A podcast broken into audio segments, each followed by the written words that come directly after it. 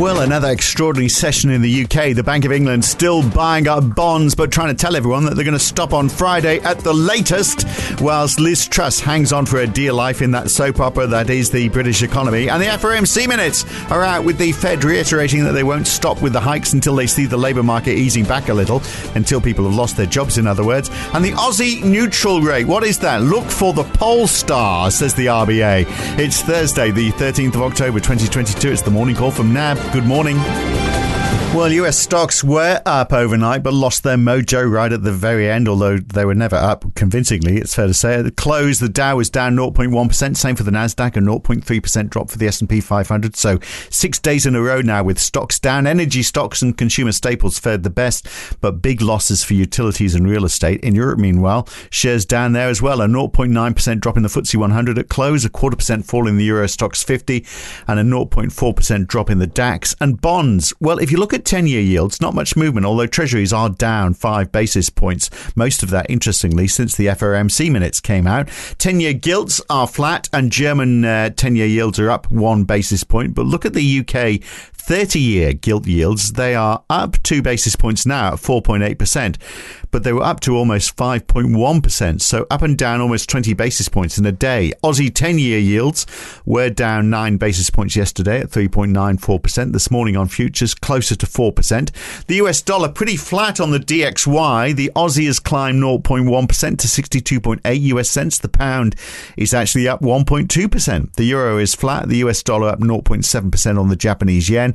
And oil falling lower again. WTI down 2.5%. Brent a little below 92.50 after a 2% fall. So, I'm sorry if we seem to be talking about the UK a lot lately, but it is a soap opera over there, and uh, our man on the ground uh, watching it being written is David de Garis at NAB in London, and uh, it has been an, another extraordinary session, Dave. But, but before we get on to that, uh, let's uh, let's look at those FOMC minutes because they are just out this morning. Uh, it's new. Anything that new is good. So let's look at the Fed first of all. So inflation expectations, uh, they say, are pretty anchored. No new guidance. You know what? It, it actually makes it sound like they've got it all under control, doesn't it?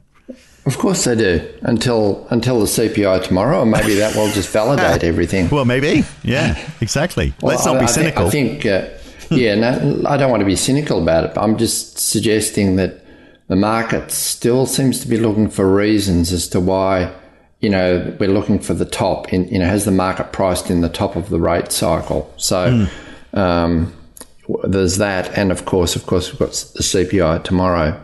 So maybe it's the, the sign that the Fed's going to push on until they see a weaker job market. And then you're going to get, you know, the point where they will blink. They'll be convinced that the inflation battle has been won. But all the, narrative of the FOMC minutes is about pressing on at this time, but it's pretty. Yeah. That's pretty much priced in, isn't it? Before the uh, before the minutes yeah. were released. Yeah, exactly. Uh, so um, um, perhaps why we're not seeing massive movements. But the interesting thing about the jobs market is they're saying, you know, there's there's still the risk of a you know wage price spiral, although we haven't seen it yet.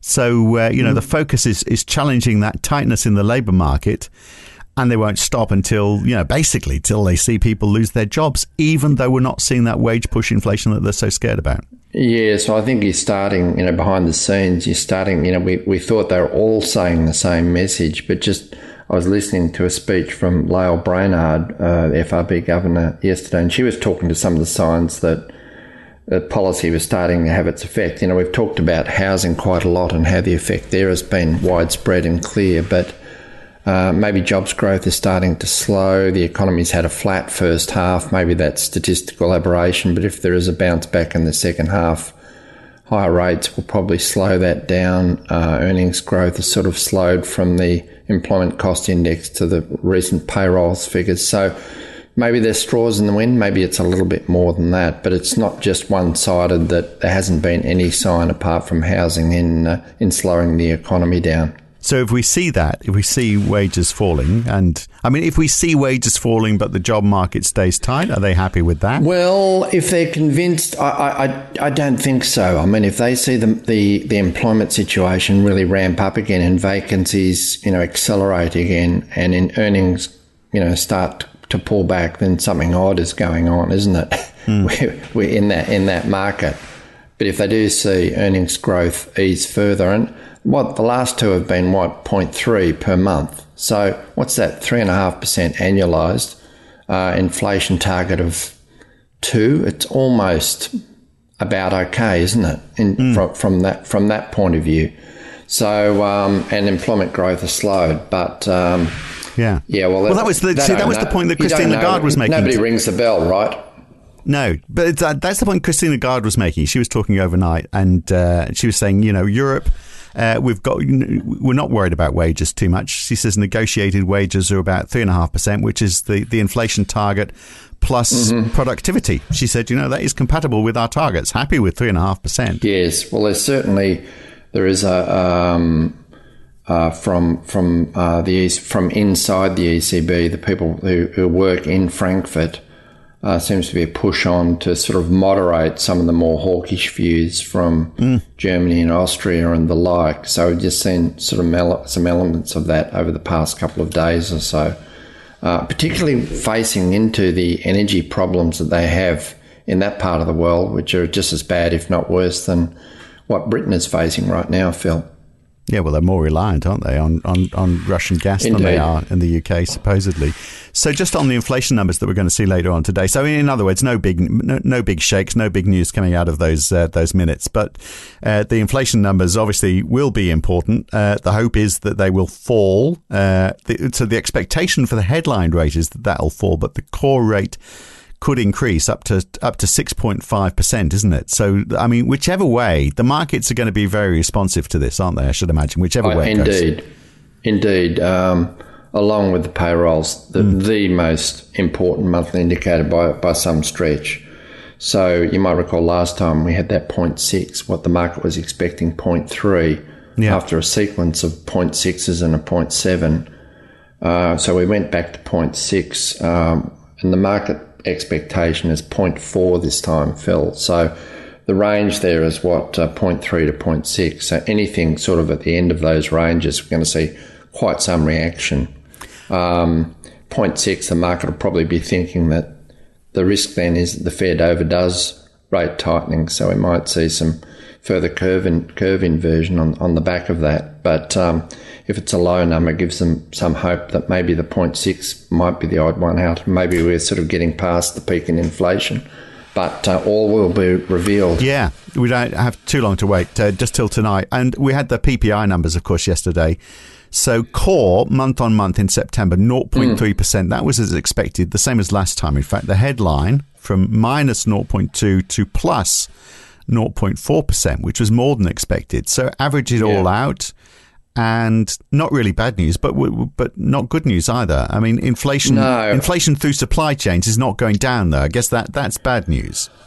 I think I think the, the, the parts of it that part of it may be moderating, but uh, food inflation I think uh, perked mm. up in the PPI and also the energy. I mean we're, we're all seeing the oil price day by day, but some of the other energy components are a bit higher than expected. But um, think what the market will be really interested in is the uh, the core services numbers in the in the CPI tonight. So and, and what uh, and, and, as we've been talking about the core number itself when you take out uh, food and energy. So look, the PPI has never been the most fabulous um, reliable guide to the CPI, um, mm. but nevertheless, there's there's bits and pieces in there. Maybe the headline will be um, higher, but the, the core number is it going to be low enough? That's the question tonight. Now, uh, Neighbours has gone, but with fortunately, the, the latest soap opera is the uh, is the British economy. So um, the Bank of England stepping in again in the UK. Yes so I, I said how uh, 30 uh, yields, uh, 30 year yields had got up to 5.1%. Uh, That's about 70 basis points higher than it was at the end of last week, but then brought mm. back down again because the Bank of England made more uh, purchases. But the clock is ticking on this because the, the Bank of England has said the dead, they've set a deadline of Friday. No more buying after that, unless, of course, they decide that they, they have to. Uh, but I mean, well, as you said, yeah, exactly. As you said with Ken yesterday, Phil uh, you know, the hard deadline that that uh, Mr. Mr. Bailey, you know, spoke about in uh, in the US. And then there were okay. rumours this morning mm. that they were going, that that might have been extended, and they were quickly uh, squashed in the first half an hour from a statement from the Bank of England saying no, definitely it's going to end on Friday. So the market was sort of on tenterhooks first thing this morning. The market was a bit all over the place.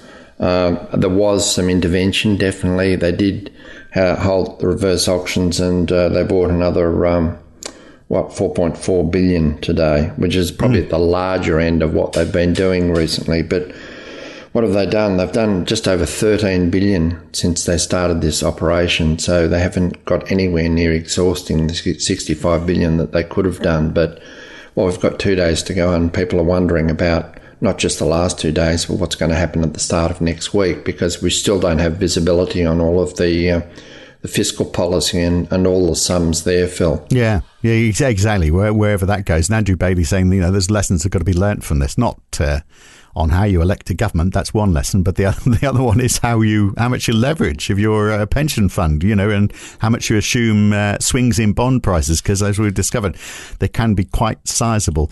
Uh, UK GDP. Uh, out uh, over the over this session. We can't blame Kwasi mm-hmm. Kwarteng or Liz Truss for that. GDP because they went uh, they went in the job then. GDP Correct. fell 0.3 percent in August, month on month. The expectation was it to be flat also down 0.3% on the three months to August compared to the previous three months. So there's some talk about whether Britain is in recession. I mean, recession is just a word, isn't it, really? But we, we whichever way, we, we know the economy is, is in decline. Uh, that that's that's the key, but that's no surprise to anybody, is it? Well, I think the one one point that I took out of that report, Phil, is because you always get you know pluses and minuses in uh, in sectors like manufacturing and construction for weather and uh, for all sorts, you know, shipment mm. delays and all sorts of things. But um, the consumer facing um, service industries like um, accommodation, food, and uh, arts and recreation, uh, those sectors were down 1.8% in August. So yeah. that wasn't particularly, that's more the discretionary end, isn't it, of, of the consumer. So that's not a particularly encouraging sign, is it, about the, uh, about the economy? So the, and this is all of course, in the midst of the um, of the energy situation, there was no new prime prime minister, or, or sort of you know the government was in limbo during that whole period. So um, it was very very uncertain. It's not to say that everything has been uh, a bed of roses since then, but no. nevertheless, um, yeah. it, it, it wasn't particularly good news. So, what does the Bank of England do then? Because uh, you know we've seen these rising yields. You know, so the implication mm. is that the rates are going to increase considerably. But in an economy where everything is slowing or contracting, okay, jobs are holding up, but wages are below inflation. They're not definitely not spiraling out of control in the Correct. UK. So, do we expect these mega hikes, like the market is saying, from the Bank of England, or will they moderate it given where the economy is? Well, goodness, that means to, you don't know the answer to that, does it? no, no, I'm saying goodness because I was listening somewhat gobsmacked to the chief economist of the Bank of England today, mm. Phil, and um, Huw Pill, yeah, you know, yeah, Huw Pill, and he was talking about you know all of the things that we've been talking about, and he said, well, given the uncertain world and volatile markets we face, um, November, which is, you know, when they have their meeting, can seem a long way away. At present, I'm still inclined to believe that a significant monetary policy response will be required to the significant macro and market news of the past few weeks. So, I mean, we haven't seen all the fiscal detail, have we, at this particular point no. in time? We know, we know the government's announced a scheme to uh, to limit the revenue um, streams of the of the non gas power providers. So that's going to provide. So- yeah, because all the renewables, their their pricing was based on fossil fuel, uh, on on gas correct. prices, so they were artificially high. So it makes sense that you. Uh, so there we are, uh, Liz Truss. Well done. I mean, it makes sense that uh, that you you remove that. Uh, I think so. Artificial I think that's constraint. A good, that's a good move. Mm. Absolutely, but so, so that, that means the government will have to spend le- that. That means a chunk of energy, uh, whatever the proportion is, the, the government will have to yes. spend less subsidising that. So that's going to help their budget position a bit. Well, it, it, may not change the price. Yeah, yeah, yeah. Oh, I mean, the details of the scheme still have to have to be worked out, but essentially, it will mean either limiting the price or um, the revenue will flow back into the treasury some way. You know that excess right. revenue. So it's like either way, it help. It helps. They will say, oh, it's not hole. a tax. It's not a tax, yeah. but uh, whatever yeah. it is, it helps to finance the support for the consumer. But you, you, uh, the point I was making is, well, he thinks that it's still going to be a significant macroeconomic. Uh, a significant monetary policy response. And look at the market right now, Phil. It's still 109 basis points, so over 1% into an economy that's mm. that's really struggling. So I mm. I just find that very hard to fathom in this sort of environment. But that's what the market's got priced in right now, and uh, so people facing rises in in their electricity and gas bills as we speak, and um, and of course mortgage, mortgage rates as well. So yeah, not yeah, to yeah. mention all the other cost of living pressures. It'll finish a government off, wouldn't it? That combination. We'll see. We will so, see. Uh, right, let's look at Australia. So the neutral rate. Uh, what is it? Lucy Ellis, the RBA's assistant governor. Uh, well, at least two and a half percent. She said during her speech. She did the speech. The neutral rate. The mm. Polestar casts faint light.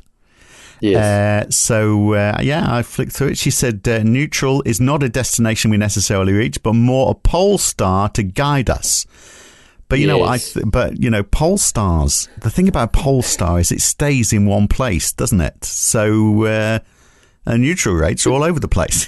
well, uh, the, uh, the, the economics R star is not a geostationary satellite, that's for sure. So, um, so where know, is it? Two and a half, three time. Yeah, exactly. Well, what are their models saying?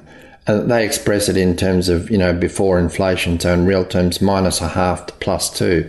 So you mm. add, say, two and a half onto that, the two to three percent inflation target, and you've got something like, you know, two up to uh, what four, four and a half percent. So pick a number right. in between, th- in the threes, Phil, which so is, about where the market's got it priced. Right, right exactly. Now. So I was going to say, does this change any expectations for where the RBA is heading?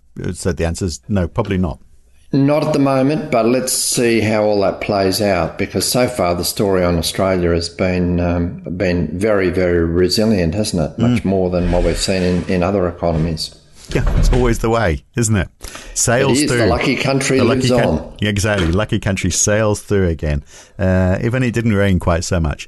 So uh, we have uh, CPI, obviously, which we've talked about, and also the jobless claim. So that'll be interesting as well, because uh, that we know we've obviously seen that resilience in the in the in the job market. So we'll get the latest snapshot of that with the jobless claims as well. Uh, and whatever else happens in the in the UK soap opera, that is just about it, isn't it, for the next twenty four hours?